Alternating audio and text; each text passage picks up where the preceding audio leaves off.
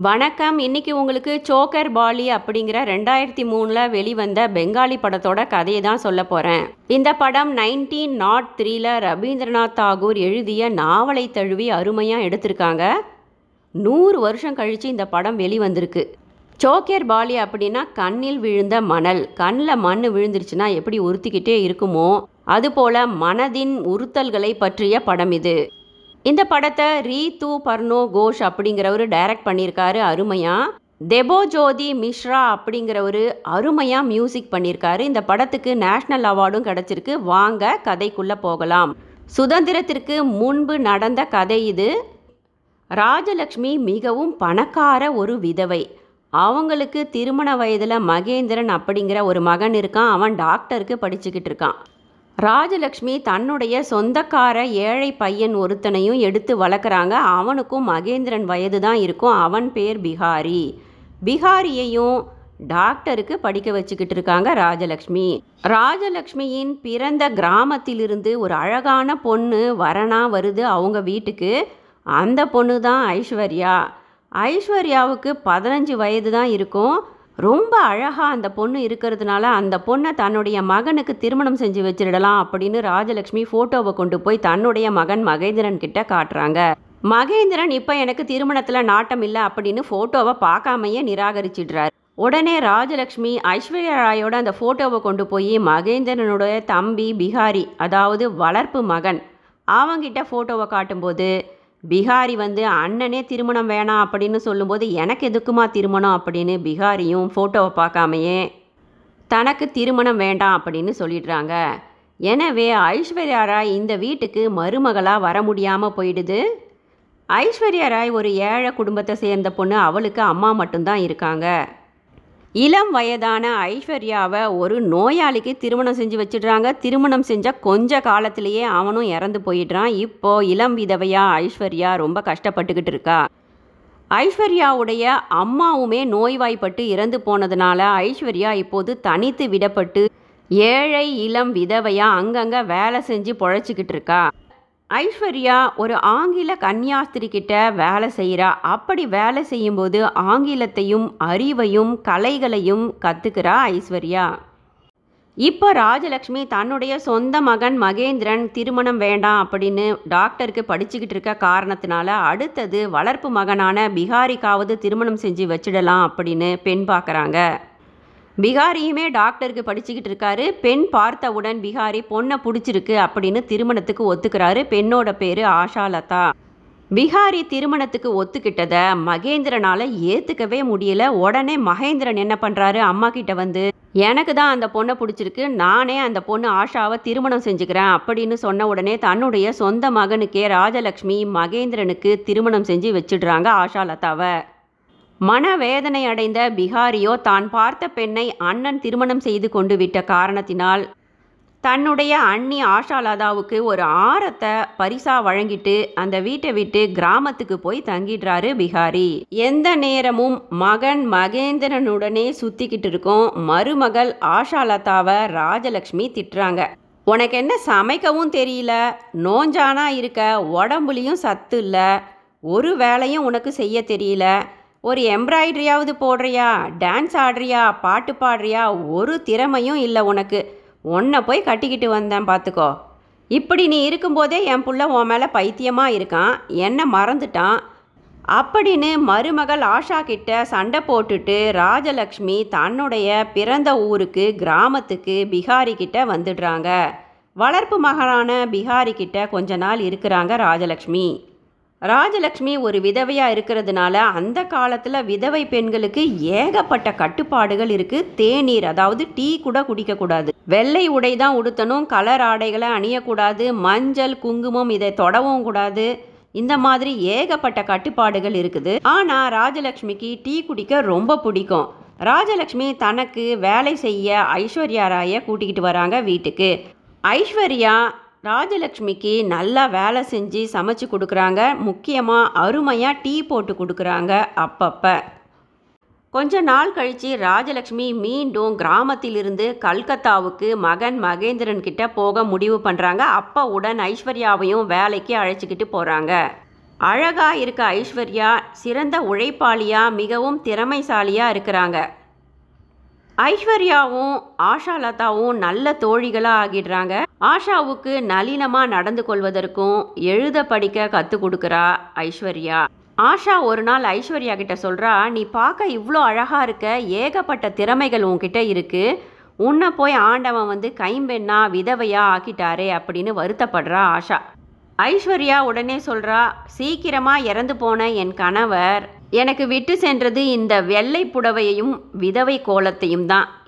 மேலும் ஆஷா சும்மா இருக்காமல் ஐஸ்வர்யா கிட்ட சொல்கிறா நீ தான் என் இடத்துல இருந்திருக்க வேண்டியது.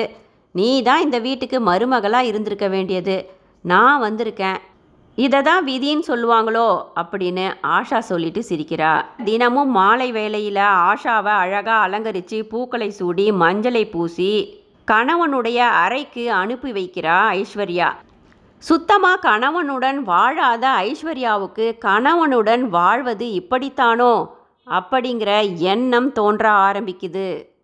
அப்போது அந்த வீட்டுக்கு ராஜலக்ஷ்மியின் வளர்ப்பு மகன் பிகாரி வராரு. பிகாரிக்கு நல்ல முற்போக்கு எண்ணம் இருக்குது. ஐஸ்வர்யாவை பார்த்து விரும்புகிறாரு பிகாரி. ஐஸ்வர்யாவுக்கும் பிகாரியை ரொம்ப பிடிச்சிருக்கு. பிகாரி ஊருக்கு போயிடுறாரு. தன்னுடைய கிராமத்துக்கு போன பிகாரி ஐஸ்வர்யாவுக்கு ஒரு கடிதம் எழுதுறாரு. உனக்கு போகிறதுக்கு போக்கிடம் இல்லாமல் வருத்தப்படும் போது நான் இருக்கிறேன். உனக்கு ஆதரவாக.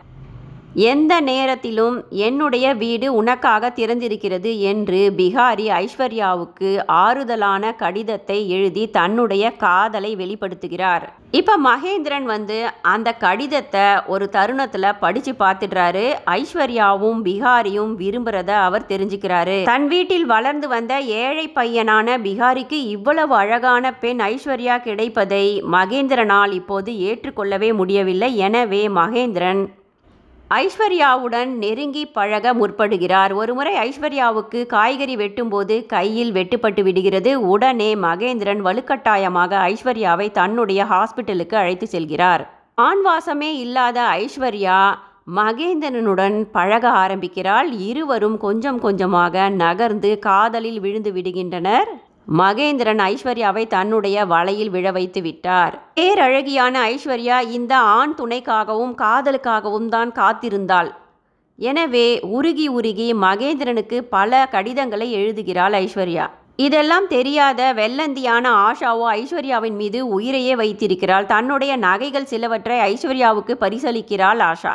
ஒரு தருணத்தில் ஆஷா ஐஸ்வர்யா மகேந்திரனுக்கு எழுதிய காதல் கடிதங்களை படித்து விடுகிறாள்.